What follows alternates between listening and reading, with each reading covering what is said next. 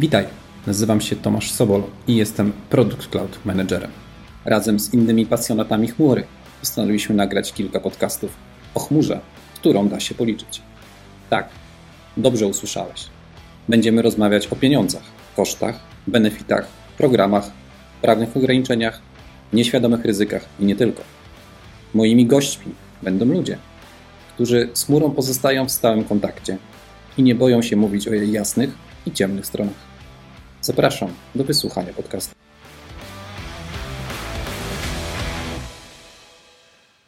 Witam serdecznie na kolejnym podcaście. Chmurę, którą da się policzyć. Dzisiaj ze mną w studiu jest Paulina Walkowiak, CEO CUX. Dzień dobry, cześć. Paulina, e, to może na początek, tak jak zawsze pytamy naszych e, gości w tym studiu. E, CUX co to takiego? Opowiedz w kilku słowach, e, co oferujecie, a ja później będę wbijał szpilę i pytał, dlaczego chmura. Dobra. Cux jest aplikacją e, analityczną, która pomaga odkrywać doświadczenia użytkowników w świecie cyfrowym. Może to brzmieć trochę jak oksymoron, mhm. ale rzeczywiście wykorzystujemy dane i algorytmy, które nam analizują pewne wzorce zachowań, które mogą świadczyć o tym, że Twój klient, Twój użytkownik w jakiś sposób się sfrustrował, a że klika w przyciski, które są nieklikalne lub w zdjęcia, które się nie powiększają, albo nie może dokonać płatności, bo mu nie przychodzi karta na przykład. Więc tych, tych przypadków może być dużo i nasze narzędzie pomaga jak najszybciej, jak najbardziej efektywnie mhm. dojść do tych momentów, odkryć je, tak żeby Twój zespół mógł się skupiać nie na tej całej właśnie analizie i spędzać na niej tygodnie, czy tam czekać na jakieś raporty od analityków, które no, zajmują trochę czasu, tylko żeby jakby straightforward dojść do tego, jaki jest problem i skupić się na tworzeniu rozwiązań, na mięsie, na tworzeniu rozwiązań, które faktycznie wyeliminują te problemy. Więc tak, jesteśmy analityczni, ale jakby paradoksalnie staramy się nie skupiać najbardziej na danych, tylko staramy się skupiać na tym, żeby właśnie podsuwać te rozwiązania naszym klientom. E, I teraz tutaj dodam nieskromnie, że już was przetestowałem, odpaliłem sobie kilka e, stron do analizy e, i patrząc sobie na to, co oferujecie, e, no wkradliście się trochę takim przebojem na rynek dla, mhm. dla, dla firm. E, powiedz mi, e, jak twoi klienci końcowi postrzegają to rozwiązanie? Jest mocno im przydatne, czy... Y, no, liczę na to, że jest i faktycznie takie mamy sygnały, że jest. To, co faktycznie nasi klienci mówią o cuksie, to to, że jest bardzo intuicyjny, no bo mhm. rzeczywiście jakby jeżeli go postawisz obok innych narzędzi analitycznych, to po prostu to jest jakby no, bułka z masłem. E, chociażby konfiguracja, czy to, że nie trzeba oskryptowywać wszystkich eventów, że cuks to zbiera sam i tak dalej, i tak dalej, więc to jest pierwsza rzecz. Druga jest taka, że bardzo im oszczędza czas, a jakby mhm. wiemy, czas dobro luksusowe, jakby oczywista, oczywista sprawa. No i faktycznie teraz ostatnio właśnie jeden z naszych klientów deklarował, że e, projekt, który mieli zaplanowany na 12 miesięcy, mhm. po implementacji Cuxa zajął im mniej niż 4 miesiące. Wow. To znaczący skrót e, wdrożenia. Jakby właśnie kalkulacje myślę są tutaj proste. Jest naprawdę ogromny, ogromny skrót. Wyniki też są niesamowite, bo mhm. faktycznie ten klient mm, był w stanie zwiększyć swoje KPI pewnych miejscach nawet o 1100% ponad w ciągu tych czterech miesięcy. Więc wiesz, jakby skala jest naprawdę duża i faktycznie widzimy, że jak już kliknie, mhm jak klient wejdzie w narzędzie, to coraz więcej jakby zespołów biznesowych w ramach e, też dużych organizacji zaczyna korzystać z narzędzia, przełamują się, patrzą, wiesz, bo długo było tak, powiedziałeś przebojem, ale ten przebój trwał 4 lata mniej więcej. E, do momentu takiego, kiedy faktycznie udało nam się do, dopukać do tych drzwi chociażby dużych organizacji. Nie? No Czyli może te cztery lata takiego wyskalowania tak naprawdę. No, okay. tak, mniej więcej tyle to, tyle to um, zajęło. Te dane jakościowe były takie, hmm, po co to komu? Przecież w sumie to, to się na nic nie przekłada, no bo jakby właśnie my u nas w narzędziu nie stawiamy tylko na taką analitykę sensu stricta, czyli metryki, dane ilościowe, mhm. ale również właśnie i to, gdzie tam widać te rozwiązania, to są te dane jakościowe. Znaczy widziałem hitmapy. Tak. E widziałem, że mm, klient może prześledzić w ogóle ścieżkę zachowania mm -hmm. klienta, co się dzieje na stronie. Tak. Tak. E, I to, co jest ciekawe, co mnie urzekło, to jest to, że oferujecie rozwiązanie, które zarówno analizuje desktop, jak i mobile, który jest, jest tak naprawdę w tej chwili jednym z kluczowych elementów. No to nie, to nie jest e, wszystko jeszcze, słuchaj, bo przecież jeżeli by twój klient na przykład otworzył sobie przeglądarkę e, na lodówce, albo okay. w swojej Tesli, to, to tak wyskoczy tak samo, to Słuchaj, generujemy hitmapy dla Tesli. Klienci skandynawscy to już jest właściwie większość projektów, które mamy podpięte. To, to są dane, które faktycznie rejestrujemy z samochodów. Głównie Tesla. Przed, tak, no, 99%. To teraz tak zapytam z ciekawości, bo skoro przeglądają w tym samochodzie, to oni patrzą na tą drogę, czy raczej grzebią w internecie? I nie mam pojęcia, w których to się dzieje momentach, okay. ale faktycznie mamy, znamy takie case'y, że klient zamawiał sobie na przykład nowego hmm. iPhone'a ze swojej Tesli, albo klient ogląda telewizję na żywo w swojej Tesli. Okej, okay, no bo zakładamy, że to może być jednak e, pasażer, a nie kierujący, tak? zakładamy, zakładamy. Natomiast faktycznie telewizja na żywo mnie niesamowicie e, okay. właśnie zdziwiła, bo no nie jest to tajemnicą, że pracujemy z player.pl i tam możesz sobie obejrzeć fakty, e, fakty na żywo i właśnie mhm. 19.30 fakty. Wow. Tak. To teraz zapytam, powiedziałeś 4 lata, bo zaczynaliście jako startup, 4 lata szukaliście swojego miejsca. Ja osobiście nie byłem w Rzeszowie, ale wiem, że już w Rzeszowie spotkaliście się z OVH Cloud, ale taka mocna współpraca zaczęła się. Kamila spotkałem, to jeszcze ja powiem, spotkałem Kamila no. na kongresie ekonomicznym w Katowicach. Tak. I tam usłyszał o chmurze publicznej OVH Cloud i stwierdził, tak. e, spróbuję. Tak. E, czy możesz powiedzieć, dlaczego spróbował? No, spróbował przede wszystkim. W ogóle Historia Kamila z WH zaczyna się dużo, dużo wcześniej, okay. bo jak myśmy robili, słuchaj, swój studencki projekt w ogóle, dawno, dawno temu, okay. mieliśmy taki, mm, e, taki e, serwis, który, no to było, to były lata 2000, więc to było e, wymienianie się różnymi plikami Taki było, takie było założenie, projekt się nazywał Wrzucacz. E, jest takim mm, taki, ciekawym, taki, ciekawym reliktem przeszłości, tak. Taki, taki powiedzmy transfer tylko w waszym wykonaniu. Dokładnie, okay. dokładnie, tak. Taki wiesz, na mniejszą skalę właśnie, żeby się po, pouczyć trochę na błędach i wtedy rzeczywiście pamiętam, że serwery już były, już były w OVH okay. i Kamil przez długi, długi czas faktycznie, faktycznie korzystał e, z, z waszych usług, więc y, tylko to, to jeszcze nie była chmura, nie? To, mhm. to jeszcze były, były klasyczne. Serwery dedykowane pewnie. Tak. Dokładnie, tak. klasyczne serwery. No i potem nasze drogi się rozeszły z tego względu, że myśmy dostali grant y, po prostu zwyczajnie u konkurencji, więc okay. z niego korzystaliśmy. E, no a w momencie, kiedy pojawiła się taka opcja właśnie, żeby wrócić do współpracy i żebyśmy mogli Was wykorzystywać, to y, długo się nie zastanawialiśmy, bo te doświadczenia zawsze jakoś takie były e, dobre i sentyment chyba nam po prostu, wiesz, został. No właśnie, z Wami zaczynaliśmy. Super, no to niesamowita historia rzeczywiście, czyli znaliście nas wcześniej, Mieliście, byliście zupełnie gdzie tak. indziej i wróciliście do nas. E, a zapytam tak wprost, dlatego że ten, ten podcast nazywa się Chmura, którą da się policzyć. Czy ta nasza policzalność też była takim decydentem, no. dlaczego warto z nami wejść w współpracę? Wiesz co, powiem Ci, że jak zaczynaliśmy, to myśmy sobie chyba nawet z tego nie zdawali sprawy, okay. jak bardzo to jest ważne, że Wasza chmura jest policzalna, nie? Bo faktycznie jakby już udało nam się przekopać przez um, wszystkie zawiłości, które um, wynikały z tego, że właśnie korzystaliśmy z grantu konkurencji. Mhm. E, I jakoś tak myśleliśmy, że to musi być skomplikowane. Natomiast no właśnie, póki jest grant, no to Trzeba można... go kontynuować po prostu. No. Tak, ale też chodzi mi o to, że póki jest grant, to tak bardzo nie musisz pilnować tego, jak wygląda finalnie billing, nie? Że mhm. jakby no, schodzi ci to gdzieś tam z tych środków, które, które dostałeś. Natomiast w startupach, jak wszyscy wiemy, jednak finalnie tych billingów trzeba pilnować. I jeżeli właśnie kończy się grant, to nagle, jeżeli zaskakują cię faktury na koniec miesiąca, mhm. to ty już masz wystarczająco dużo zaskoczeń w swoim startupie i nie potrzebujesz kolejnego. Dokładnie. I fakt jest taki, że y, u waszej konkurencji estymacje, które mieliśmy, które gdzieś tam y, na, na koniec miesiąca bardzo rzadko się spotykały z rzeczywistością. Zawsze ta faktura była większa i było to bardzo frustrujące. No, w startupie, w którym musisz naprawdę mocno e, pilnować e, budżetu, jest to, mm, jest to istotne. No i u Was mamy ten komfort, że zawsze jak coś sobie zaplanujemy, to wiemy, że taka będzie faktura. I okay. to jest po prostu e, dla nas ogromny komfort i też oszczędność na zasobach ludzkich. No bo właśnie do, do, doszło do w sumie do takiego absurdu, że korzystając z jakichkolwiek innych tam za, oce za oceanu okay. platform, to finalnie ty musisz zatrudnić sobie firmę konsultingową, żeby ona ci jakby estymowała koszty i optymalizowała koszty w tych chmurach. Wow. No. dochodzisz do takiego momentu, że po prostu nie jesteś w stanie tego sam, e, sam ogarnąć, jeszcze właśnie zasobami startupowymi, więc mhm. i czas, i pieniądze u nas bardzo się liczą i u Was to jest tak, że my faktycznie jesteśmy w stanie to naprawdę bardzo mocno zoptymalizować i nie potrzebujemy zastępu ludzi, którzy nam w tym pomogą, więc to sobie mega chwalimy i ta policzalność tutaj, no na, wiesz, na takich różnych wymiarach mhm. bardzo, bardzo, bardzo nam się E, nam się podoba. Może to się wiąże z tym, że to nie jest, że wszystkie usługi nie są tak bardzo e, elastyczne, mhm. bo macie jakby pewne pakiety, tak. ale z drugiej strony samo to, że to jest właśnie ten, e, ten pakiet, u nas finalnie wychodzi totalnie na plus, bo mamy to wszystko właśnie, wszystko wliczone, czy to jest ruch wychodzący, przychodzący, wewnętrzny, zewnętrzny, cokolwiek innego, czy, czy, czy w ogóle utrzymanie danych, to to wszystko wiemy, że jest i wiemy, jak to będzie wyglądało i nie musimy sobie tego wszystkiego kalkulować, E, rozpisywać jak, gdzie, co, na co możemy sobie pozwolić. Nie? To jest też mega przydatne w momencie, kiedy my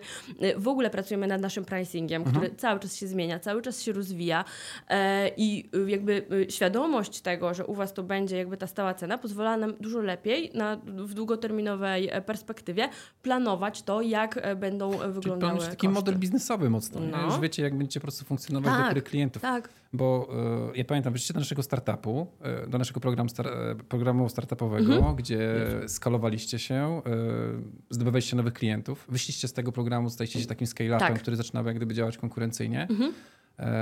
I to właśnie to, co widzę, że wy stopniowo dodajecie nowe funkcje, nowe funkcjonalności, które uzupełniają waszą ofertę. No, na przykład teraz AI, o którym powiedziałaś. Tak. To, to, to jest ciekawostka. Czyli generalnie, mm, jakbyś mogła powiedzieć, ten pomysł, skąd się bierze? Dostajecie go, y, to są takie insighty od klientów? To jest rzeczywiście mocne czucie i obserwacja rynku. Okay. Tak, y, rzeczywiście te pomysły nie biorą nam się y, znikąd. My jesteśmy od zawsze, jakby to od samego początku, jak zaczynaliśmy, stawialiśmy na to, żeby być bardzo blisko rynku i bardzo Super. blisko klientów. I teraz też bardzo mocno ich obserwujemy. I to, co Ci powiedziałam, że jak już klient zrozumie, o czym jest CUX, to super z niego korzysta, jest bardzo, ale zanim zrozumie, Tutaj są jeszcze schody i tu jakby nie będę mydlić oczu, bo rzeczywiście to jest taki najsłabszy punkt i dlatego AI. Mhm. I nasze AI nie ma być, wiesz, rozwiązaniem, które y, zbawi świat, będzie świętym gralem i odpowiedzi na wszystkie twoje zagwozdki analityczne, bo powiedzmy sobie szczerze, to nie jest wykonalne jeszcze na tym etapie rozwoju mhm. technologii, który mamy. I pytanie, czy chcemy. I nie? właśnie, i, ale wiesz, to, to, to, to, są takie rozwiązania, z których pewnie 5% firm na świecie mogłoby korzystać, bo miałyby takie zasoby danych, żeby móc coś tam przewidywać. Mhm. Nie? I to teraz tak się dzieje też generalnie z całymi zasobami big data. Natomiast ym, jeśli chodzi o, o, nas i o to, co my chcemy zrobić, to właśnie chcemy wykorzystać tą sztuczną inteligencję do tego, żeby przełamać tą barierę wejścia do analityki, żeby oswoić tych naszych klientów z tymi mhm. danymi, żeby w taki naturalny sposób oni mogli zapytać naszego konsjerża, bo wprowadzamy okay. AI do konsjerża, właśnie tak się nazywa nasza usługa, e, żeby mogło zapytać naszego konsjerża, co się dzieje z moją konwersją, jak wygląda teraz moja konwersja i żeby on na podstawie wszystkich danych, które mamy, faktycznie wskazał, co się z nią dzieje, ale również wskazał te miejsca, które właśnie można by było poprawić, Czyli ulepszyć. taka rekomendacja Dokładnie. Okay. Tak, ale rekomendacja nie na zasadzie zrób to i to, tylko na zasadzie zobacz, tu masz e, set danych, mhm. zobacz, co tam w tych danych się dzieje, prawdopodobnie tutaj jest Twój problem. Prawdopodobnie, jeśli znajdziesz rozwiązanie, to właśnie y, uda Ci się y, zwiększyć konwersję. Nie? No i tutaj no, możliwości cały czas odkrywamy. Mamy takie, wiesz, ma, małe, małe dziecko, śmiejemy się trochę, mhm. cały czas go uczymy, karmimy i tak dalej.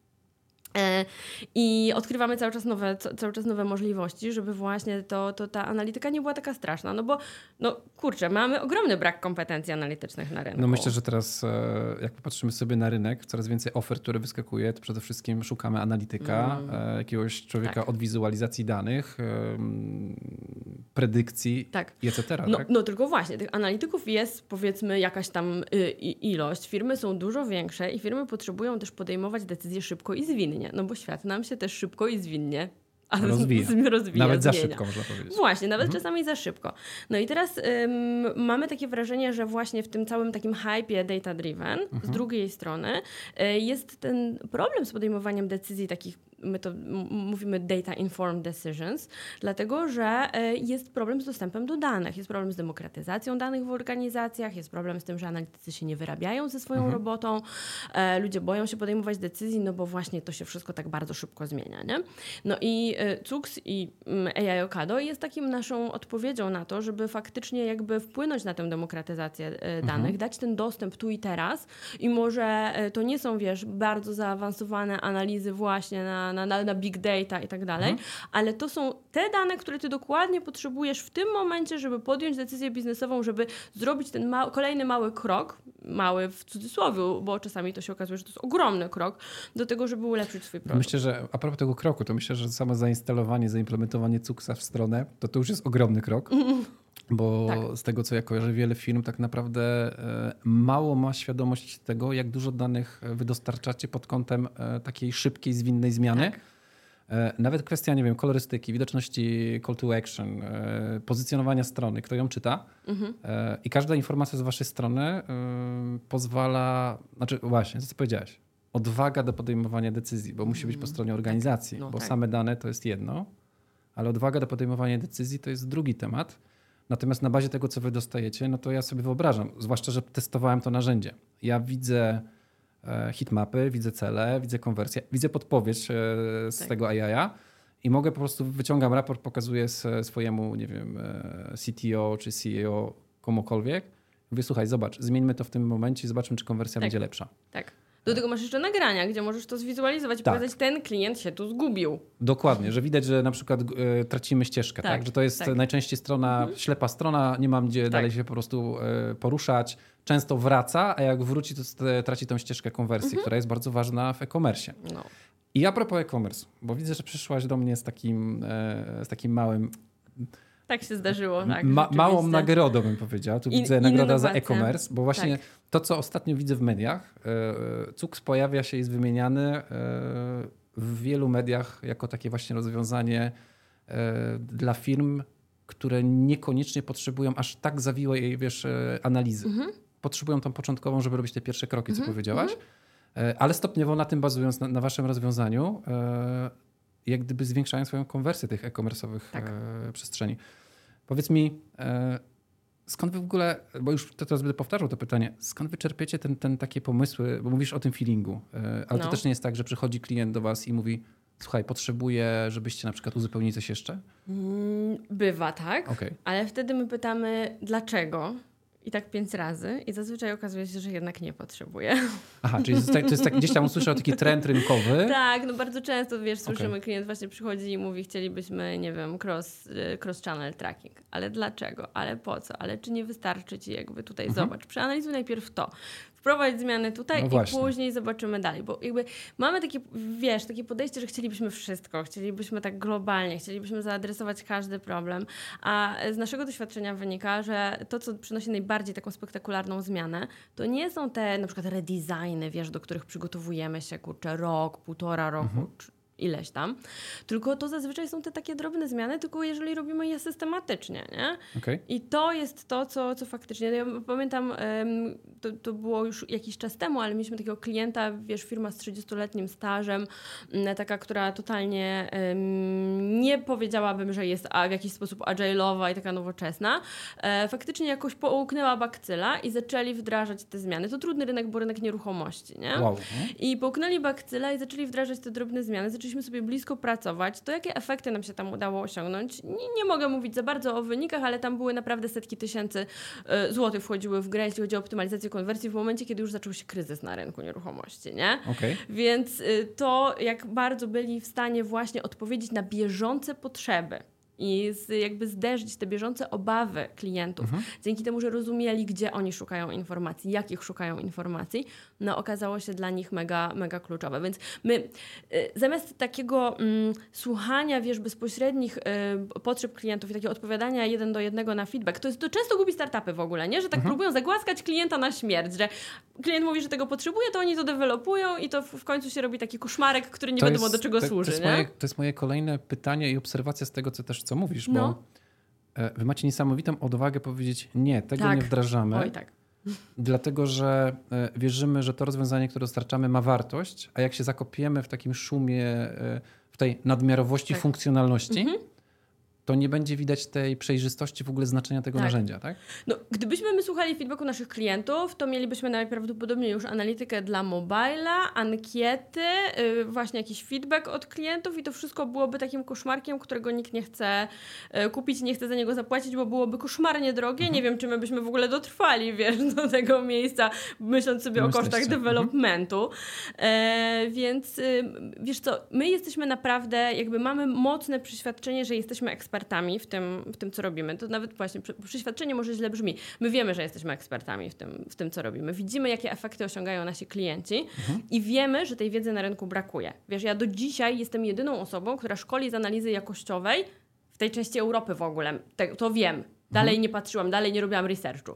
Więc jakby... Może już jesteś, wiesz, potraktowana jako ekspertka także w Azji i może, w Ameryce może kto, Północnej, kto, Południowej? Kto wie, ale fakt jest taki, że yy, no tak, nie boimy się zadawać pytania dlaczego, nie? I to jest ważne i w naszym biznesie i widzę, że w biznesie naszych klientów ostatnio podczas mentoringu jednego z klientów usłyszałam, że ja to im zrobiłam taką analityczną terapię. Słuchaj, więc może to jest mocna dywersyfikację.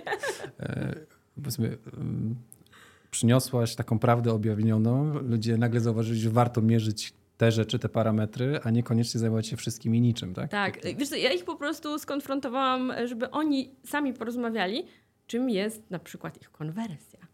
Słuchaj, definicja konwersji w organizacji to nie jest taka oczywista sprawa, nie? W swoim portfolio e, i doświadczeniu zawodowym e, mam ze sobą digital i wiem, że wytłumaczenie, czym jest konwersja, bywa trudne. Mm. Zwłaszcza, że co człowiek, to tą konwersję no będzie definiował zupełnie Otóż inaczej. to. I zobacz, jak ma ta analityka, wiesz, w organizacji działać, jeżeli każdy ma swoją definicję konwersji, mhm. Google Analytics daje ci jakiś wynik i ja przychodzę i pytam, to co jest konwersja? No to co tam Analytics nam pokazuje. A jak ona jest zdefiniowana, no wiesz. No właśnie. Więc ja wychodzę z, naprawdę z założenia, że biorąc pod uwagę to, co się dzieje na rynku i to, jak bardzo potrzebujemy też tych kompetencji, jak mhm. bardzo to musi być taka wiedza powszechna. My nawet ostatnio u, u, ukuliśmy taki slogan, że jesteśmy e, Digital Experience Analytics for All. Y, I to tak, okay. o, dla wszystkich, na pewno, jak coś no. jest dla wszystkich, to jest dla nikogo, ale właśnie tu chodzi, wiesz, o tą demokratyzację, o taki self-service trochę, że okay. twój team jest w stanie bez sztabu analityków, którzy i tak są zawaleni robotą na tych wyższych poziomach, szukając strategii, właśnie strategii biznesowej, mhm. jakichś trendów i tak dalej, tego wszystkiego, co faktycznie musi być tak mega dokładnie policzone na ogromnych zbiorach danych, y, żeby oni i tak mogli skorzystać z tych, z tych danych i mogli podejmować te decyzje tu i teraz i nie musieli czekać w tych, w tych kolejkach, nie? Znaczy, to, to, rzeczywiście to, co ja sam dostrzegłem, to y, wnioski jak gdyby rzucają się same po pierwszych jak gdyby oglądaniu pierwszych celi konwersji, tak. czy też hitmapach, czy też po prostu tej ścieżki klienta. To od razu widać y, gołym okiem, gdzie to po prostu działa, ale tak. ewentualnie co poprawić, tak? tak. No. I rzeczywiście dajecie taką w prosty sposób podane trudne tematy do wnioskowania do tego, jak, jak poprawić -hmm. swój biznes. Tak. E, Dotnę teraz e, trochę innego tematu, bo ciągle mówimy o dane, do danych. E, mówimy o tym, że zbieracie hitmapy, jakieś nagrania, jakieś konwersje itd. Tak mhm. I teraz zaczynamy żyć w takich czasach, gdzie rządy, Komisja Europejska, różne kraje zaczynają od nas wymagać od tego, że te dane były bezpieczne, transparentne itd. Tak mm, wybraliście OVH Cloud. Mhm. Czy dla Was też miało znaczenie ta suwerenność danych, to, że ona znajduje się w Europie? Ogromne, ogromne dla nas i dla naszych klientów. W ogóle wiesz, w Cuxa jest od samego początku wpisane właśnie do privacy by design e, i my jak zaczynaliśmy to, to jest taka anegdota u nas w firmie, bo to była jedna z takich pierwszych bardzo poważnych rozmów z klientem. Mhm. Byliśmy w, na rozmowie w linii lotniczej. Okay. I opowiadaliśmy o tym, jak bardzo dbamy o, o dane, jak bardzo to jest ważne, jak bardzo ta, w tej analizie właśnie um, prywatność i, i bezpieczeństwo są ważne. I widzieliśmy, jak na sali ludzie bledną. I my nie wiedzieliśmy o co Ale chodzi. Bledną nie? dlatego, że uświadomiliście ich, jak ważne. No właśnie, jest... słuchaj, okay. okazało się, że no i tak nie wiemy o co chodzi, wiesz, wydawało nam się, że mówimy dobre rzeczy, nie? że takie właśnie, że pokazujemy naszą przewagę.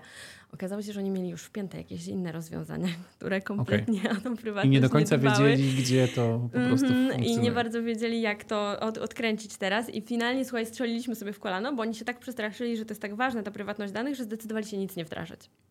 Wywalili wszystko, co mieli i zdecydowali się nic nie wdrażać. My byliśmy wtedy jeszcze troszeczkę za bardzo nieopierzeni, żeby mhm. ich, ich, ich, jakby tutaj poratować.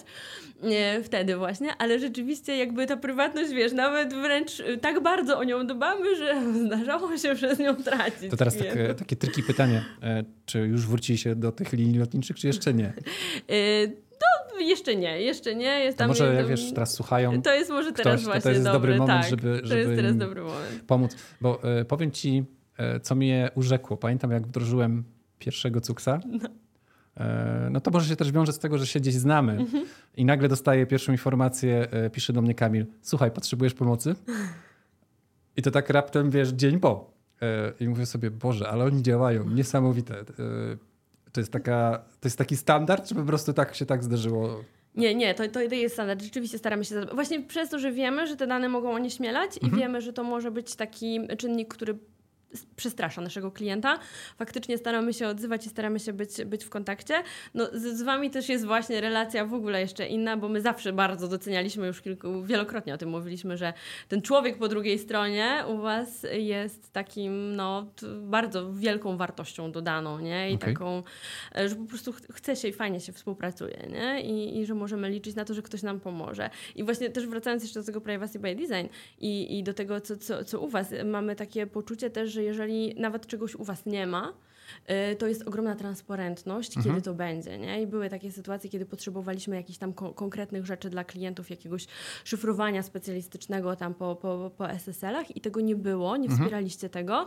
I pamiętam, że Krystian Palica y, wrócił dokładnie ze statusem do Kamila, kiedy to będzie, dlaczego, jak i, i jak to wygląda mhm. i my kompletnie mogliśmy sobie planować jakby proces z klientem, nie? Więc właśnie, oprócz samej prywatności danych, to, to ten, ten czynnik ludzki, to, że my jesteśmy w kontakcie, kontakcie, w komunikacji, że y, możemy sobie pomagać i też wiedzieć, jak planować pewne rzeczy, mhm. no to, to jest w ogóle nie, nieoceniona wartość. Nie? Więc tak, ta prywatność jest totalnie, totalnie mega ważna. To, że wiemy, jakie macie certyfikaty i że jesteście w Europie, to najważniejsze e, ale też to, że właśnie wiemy, czego się spodziewać i, i, i, wiemy, że jest tam ktoś, kto. Miło to słyszeć. No. E, dziękuję w imieniu firmy i spółki. Słuchaj, czy możesz mi opowiedzieć o takim wdrożeniu, oczywiście bez, bez podawania mhm. brandu, które cię najbardziej zaskoczyło? E, nie wiem, jakąś firmę, którą obsługuje Cux i mówisz sobie, wow, ja też się przy tym uczę. To jest takie mm. odkrywcze.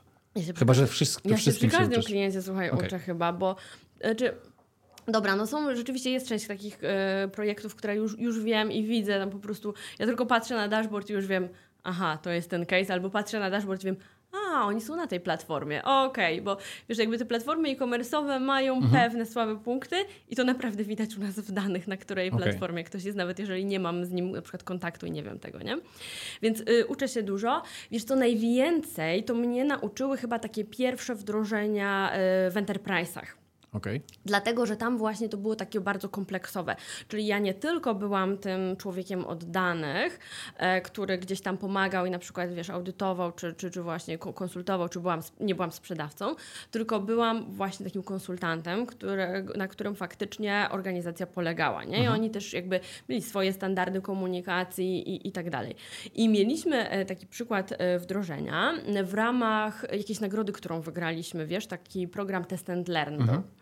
E, I myśmy wdrożyli faktycznie narzędzie, tylko to było z dwóch stron takie trochę niechciane dziecko, można powiedzieć, bo my niby dostaliśmy nagrodę, ale nie do końca wiedzieliśmy, na czym ta nagroda polega. Mhm. Klient dostał projekt, ale w sumie to nie wiedział, że go dostanie i trochę to mu za, zawadzało. Mhm. I powiem Ci, że tam mocno się e, ścieraliśmy przez pewien, przez pewien czas, ale też z taką dużą transparentnością i otwartością. Super. To znaczy mówiliśmy sobie, co tam się dzieje. I mhm. chwilę nam zajęło, zanim zaczęliśmy mówić wspólnym językiem. Ale takim już... właśnie z językiem korzyści, nie? Gdzie się przecinacie w tym, co możecie no, razem wygrać. I takim mhm. też w ogóle jakby skąd to się wszystko, wiesz, wzięło, po co, mhm. po co my to robimy właściwie, nie? Bo każdy tak nie wiedział do końca, co, takie zgniłe jajo trochę, wiesz, nie wiesz, co z tym zrobić, nie? Ale finalnie okazało się, że ko, y, ta nasza współpraca i ta transparentność, to takie otwarcie i doszliśmy do tego, aha, czyli wam chodzi o to, a nam chodzi o to. Dobra, idziemy w to, nie? I od tamtej pory współpraca jest fantastyczna, mają super y, korzyści właśnie z Cuksa. Przedłużyliśmy komercyjnie umowę mhm. na, na, kolejny, y, na kolejny rok i rzeczywiście to była dla mnie chyba taka największa nauka, bo o ile wiesz, w analizie danych ja siedzę już od lat Ostatnio policzyłam 11, bo wcześniej byłam badaczem marketingowym. Mhm. E, ja w ogóle nie wierzyłam, że wiesz, online'owo można coś mierzyć. To jest w ogóle na inna, inna, historia zupełnie, bo ja byłam badaczem jakościowym. Mhm. Ja w mhm. kantarze normalnie robiłam, wiesz, wywiady z ludźmi. ludźmi. Tak, pogłębione, I rozmowy. Tak. Dokładnie tak. tak. I ja mówię do Kamila, Kamil mówi, ty, jakby mnie się taka wiedza przydała w IT. Ja mówię, no stary, no to musisz pogadać z ludźmi, nie? Mhm. On mówi, ty wiesz, a jakby to przynieść do online? Ja mówię, no tak, jasne. Ale co, nie wierzyłaś, że ludzie mówią prawdę? E, to nawet nie chodziło o to, że ludzie mówią prawdę, tylko o to, że ja uważałam, że trzeba usiąść z człowiekiem, wyczuć jego, wiesz, emocje, wyczuć jakby yy, wszystko to, co gdzieś tam Czyli jest pomiędzy ta wierszami też. Tak, do dokładnie, okay. dokładnie. Niewerbalna I że, komunikacja. Że no? online ty tego nie przeanalizujesz, że nie ma w ogóle siły, nie? No i Kamil mówi, ale, ale, ale powiedz mi coś więcej. I tak zaczęliśmy, wiesz, stąd się wziął cuks w ogóle, mhm. że myśmy zaczęli jakby zderzać to, co ja wiem z badań takich stricte offline, z tym, co Kamil wie i czego potrzebował i to wszystko się jakby razem e, nam e, z, z, zebrało tutaj. No więc e, właśnie, z, aha, bo ja w ogóle no, dygresję zrobiłam, nie? Ale z tym klientem to była taka sytuacja, że ta, ta komunikacja, to takie otwarte, to taka otwartość i to takie też pokazanie, że my jesteśmy ekspertami tak w danych, w e, analizie. Natomiast jeśli chodzi o komunikację z dużymi organizacjami, zrozumienie też jakby jak wygląda tam to wszystko, musimy się jeszcze sporo nauczyć. I faktycznie okay. nauczyliśmy się, ale to były takie mega lekcje odrobione. Zresztą ten klient też powiedział, że jest pod wrażeniem, że my e, się mu nie obraziliśmy w jakimś stopniu na przykład, mhm. tylko że wyciągnęliśmy lekcje, zmieniliśmy sposób podejście. porozumiewania mhm. się, podejście w ogóle i że oni widzą ogromną różnicę, nie? I że oni aż chcą z nami teraz pracować i że naprawdę mega szacunek, bo... Czy mogę zaryzykować, że okrzepliście w biznesie po mhm. prostu. No, tak? chyba tak. Chyba, okay. chyba, chyba, chyba to jest to. I na tym, na tym doświadczeniu właśnie budowaliśmy kolejne. Więc myślę, że to wdrożenie było dla mnie najważniejsze, bo ten czynnik ludzki tutaj był taki, wiesz, taki, taki najważniejszy. Bo jeśli chodzi o takie techniczne wyzwania, no to są, bywają większe, mniejsze, mm, ale one jednak są takie dość, można powiedzieć, może przewidywalne to jest złe słowo, ale wiesz, to jakby jesteśmy w świecie online, w produktów digital, tam zawsze coś się wywali, nie? Zawsze coś się... To jest IT. Dokładnie. W IT na koniec dnia zawsze są urządzenia. Tak. Urządzenia mam to do siebie, że się psują. Dokładnie. Czasami jest to widoczne, czasami nie. Tak. No nie, nie damy rady. To jest takie ryzyko IT chyba każdego, każdej tak. firmy. E, no. I nie ma firmy, którą nie dotknęła jakaś awaria, problem, incydent. Otóż każdego to. dotyka. Słuchaj, e, Powiedziałaś o takim wdrożeniu. No, spokojem. E, powiedziałaś o wdrożeniu. A jest jakaś taka branża, która cię w ogóle zaskoczyła, że skorzystała z Tuxa? O, poza nieruchomością, którą powiedziałaś, bo to też jest bardzo ciekawe. mi przyszła do głowy. Wiesz co, jak myśmy zaczynali, to ja myślałam, że z nas będą korzystać takie sexy, nowoczesne biznesy pod tytułem startupy, firmy UX-owe, może software house'y, mhm. właśnie e-commerce. A okazuje się, że całe to połączenie, to nasze know-how i właśnie to bezpieczeństwo, prywatność danych pcha nas w stronę bardziej branży insurance, bardziej branży finansowej, e, coraz więcej właśnie mm, firm na przykład leasingowych, e, otwierają się teraz na nas banki, e, więc tak, to, jest, to są branże, które nieustannie mnie to zaskakuje, jak bardzo w tą stronę poszliśmy i jak dużo jesteśmy w stanie tam zrobić. Bo to nie jest tylko, wiesz, taki klasyczny e-commerce, mhm. e, gdzie my możemy właśnie dużo zrobić. Paradoksalnie myślę, że w e-commerce'ach też jest trochę lepsze zrozumienie, znaczy lepsze, no chyba większe, tak wiesz, oni sobie chyba bardziej zdają sprawę z tego, że ta ścieżka jest kluczowa. No bo są tego nauczeni. Tak, oni tam, tak. To jest taki ekosystem, który Aha. od zawsze tak funkcjonował, tak? tak? A, a branże jednak ubezpieczeniowe, no to e, zobacz, co kiedyś było. U, no. Ubezpieczenie kupowaliśmy od zaufanej osoby. Najlepiej, żeby to był Dokładnie. sąsiad, który przychodzi i mnie nie oszuka, tak, nie? Tak, tak. A teraz e, jednak kupujemy to online z różnych powodów. Tak. Szybciej chcę dostać albo zapomniałem, bo chcę dokładnie, szybko dostać to. Dokładnie. Więc... Więc jak zaczynaliśmy współpracę na przykład z PZU, no to ja e, śmieję się zawsze, że jak nas zapraszali do siebie, to mówię, pewnie kawę dostaniemy, wiesz, taką sywaną w szklankach. Przychodzimy, nowoczesny, piękny biurowiec, to akurat się przeprowadzili. Mhm. pracują tam fantastyczni ludzie, którzy są mega właśnie otwarci na dane i robimy super rzeczy z nimi, nie? I nagle się okazuje, oni mówią nam o tym, że pozwala pozwala im wdrażać perspektywę użytkowników do ich strony. Więc kiedy mówi ci to ubezpieczyciel, to naprawdę to jest coś takiego, co mega, mega buduje, bo, bo widzisz, że to jest realna wartość, mhm. która też dotyczy no, takiej no, kurczę, mocno powiedziałam, sfrustrowanej klienteli, nie? No bo Ale to też są trochę nasze stereotypy, prawda? Bo no. e, każdy z nas ma jakieś doświadczenie i tak. przekłada kalkę na to, jak może tam być. Po to czym prawda. się okazuje, idę, spotykam się z tą osobą i okazuje się, e, teraz już tak e, może będę upraszczał, ale na przykład widzimy człowieka pierwszy raz po okresie covidowym mówimy, o Boże, ale ty jesteś wysoki, nie? A, o Boże, jaki ty tak, jesteś niski, tak, prawda? Tak, tak, tak, tak, samo jest w branżach. My przekładamy pewnego rodzaju kalkę z dzieciństwa, powiedzmy, tak. potem się okazuje, że ta branża już zupełnie inaczej funkcjonuje. To fakt.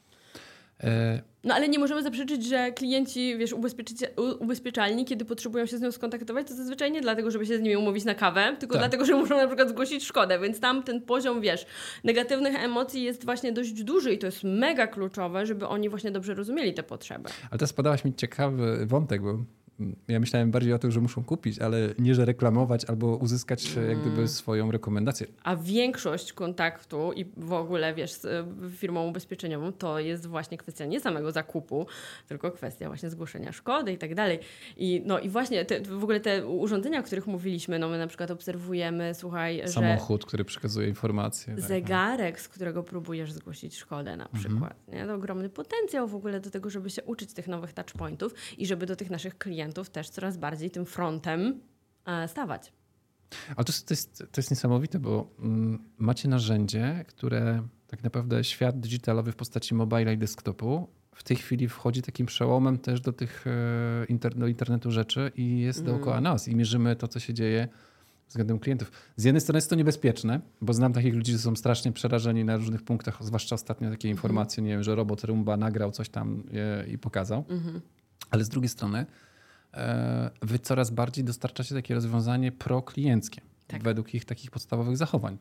No wiesz, te ścieżki się robią coraz bardziej skomplikowane. To mhm. jest fakt. I klienci już nie korzystają z internetu tylko w swoich wiesz, komputerach stacjonarnych, tylko właśnie jest tego, e, tych urządzeń masa, więc muszą być otwarci na to, że ta ścieżka tego klienta nie zaczyna się w przeglądarce, kiedy on wpisze nazwę naszej firmy, tylko może się zacząć dużo, dużo wcześniej e, i możemy na przykład na nich trafić e, chociażby ze smartwatcha, nie? Prawda. Mhm. I y, co my możemy zrobić, jeśli taki klient próbuje coś się dowiedzieć na swoim smartwatchu o naszej marce? Jak my powinniśmy go pokierować dalej, żeby on nie zapomniał i żeby tą ta ścieżka się nie wydłużała na przykład w nieskończoność, żeby finalnie on faktycznie mógł na przykład skorzystać z naszej usługi czy kupić nasze rozwiązanie, nie? Więc y, no, wyzwanie jest duże i właśnie my to w taki, wiesz, prosty sposób staramy się razem y, spiąć i syntezować, bo po co komplikować coś, co już jest bardzo skomplikowane. Wow. Paulina, e, powoli nasz podcast dobiega końca. E, ja mam jeszcze jedno pytanie. E, jakbyś mogła powiedzieć, jesteście taką marką mocno rozpoznawalną w Polsce, czy raczej jakbyś powiedziała już mocno rozpoznawalną w Europie? Mm, chciałabym powiedzieć, że w Europie, ale chyba jednak cały czas w Polsce, w Polsce najbardziej. Mamy klientów, wiesz, to my z samego, od samego początku mamy takie DNA globalne i tych klientów od zawsze mamy na, na, na całym mhm. świecie, ale jednak jeśli chodzi o rozpoznawalność, no to największa ona jest y, cały czas, y, cały czas w Polsce. Mhm. Pracujemy nad tym, żeby to nie było tylko tak, y, ale też no właśnie myślę, że takie podejście też globalne z takim dużym rozproszeniem nie do końca jest dobre, że trzeba się skupiać na konkretnych mhm. rynkach i teraz to jest rzeczywiście nasz fokus. To jeszcze ostatnie pytanie właśnie, tak jak powiedziałeś o tych rynkach, e, to zastanawiam się, czy zachowanie konsumentów e, w sieci pod mhm. względem kulturowym, mhm. krajowym jest różne, czy jest bardzo podobne? E, w wielu przypadkach jest bardzo podobne. Jak towarzyszymy klientom we wchodzeniu na nowe rynki, to widzimy rzeczywiście pewne takie schematy i takie y, etapy w ogóle. Jak wchodzi nowa marka, na przykład nowy e-commerce na nowy rynek, zawsze jest tak, że użytkownicy na początku idą do regulaminu, sprawdzają, okay. gdzie firma ma siedzibę, y, jak wygląda wysyłka. Sposób no dostawy, no reklamacji, Tak, to są już takie wiesz, mhm. wzorce, które już totalnie widzimy i od razu, od razu je wskazujemy jako ten punkt taki newralgiczny. Potem sprawdzają opinie innych użytkowników i tak dalej i dopiero się tam wypracowuje. Więc pod kątem takiego przyzwyczajania się do nowych marek mogę powiedzieć, że jesteśmy tacy sami, niezależnie od tego, na jakim rynku funkcjonujemy. Ale są takie drobne rzeczy, które, którymi faktycznie rynki się różnią i to, to też widzimy. Niektórzy, i to, no oczywiście to zależy od branży i od rynku i od, od wielu czynników, ale widać w, nie, w niektórych miejscach różnice. No. To jeśli możesz zdradzić, e, który glob albo który, który kraj jest teraz na celowniku Cuksa? Właśnie nie wiem, czy jeszcze mogę to zdradzić, Dobrze. bo mamy, mamy na, na myśli eksplorację zupełnie nowego rynku, o którym kompletnie nie myśleliśmy. Zawsze się skupialiśmy na Europie, teraz jest jeszcze, jeszcze jeden nowy i może jeszcze to zostawię dla siebie na chwilę. Dobrze, to nie będę Ci tutaj e, pogłębiał tego pytania. E, mam nadzieję, że jak się uda, może w przyszłym roku spotkamy się, to powiesz mi o, o, tym doświadczeniu z tamtego, z tamtego rynku. Dziękuję Ci jeszcze raz za to, że poświęciłaś nam czas. E, bardzo miło się Ciebie słucha. W ogóle e, ja kibicuję Cuksowi. Będę dalej pogłębiał e, swoją kompetencję i wiedzę, żeby to, to rozwiązywać, nawet na nasze potrzeby. Dlatego, że naprawdę ja widzę ogromny potencjał. Jeszcze raz wielki szacunek za to, że potraficie odmawiać, a nie po prostu pędzić, że każecie iść po prostu w tym kierunku i macie w tym całym wszystkim taką swoją własną wartość i jasną wizję biznesu. Mogłabym powiedzieć, że wzajemnie, że było super, że możemy się wzajemnie też inspirować i my też się dużo uczymy od waszego brandu, więc cała przyjemność po mojej stronie. No to mamy win to win. E, także jeszcze raz bardzo dziękuję. Dzięki. Dzięki.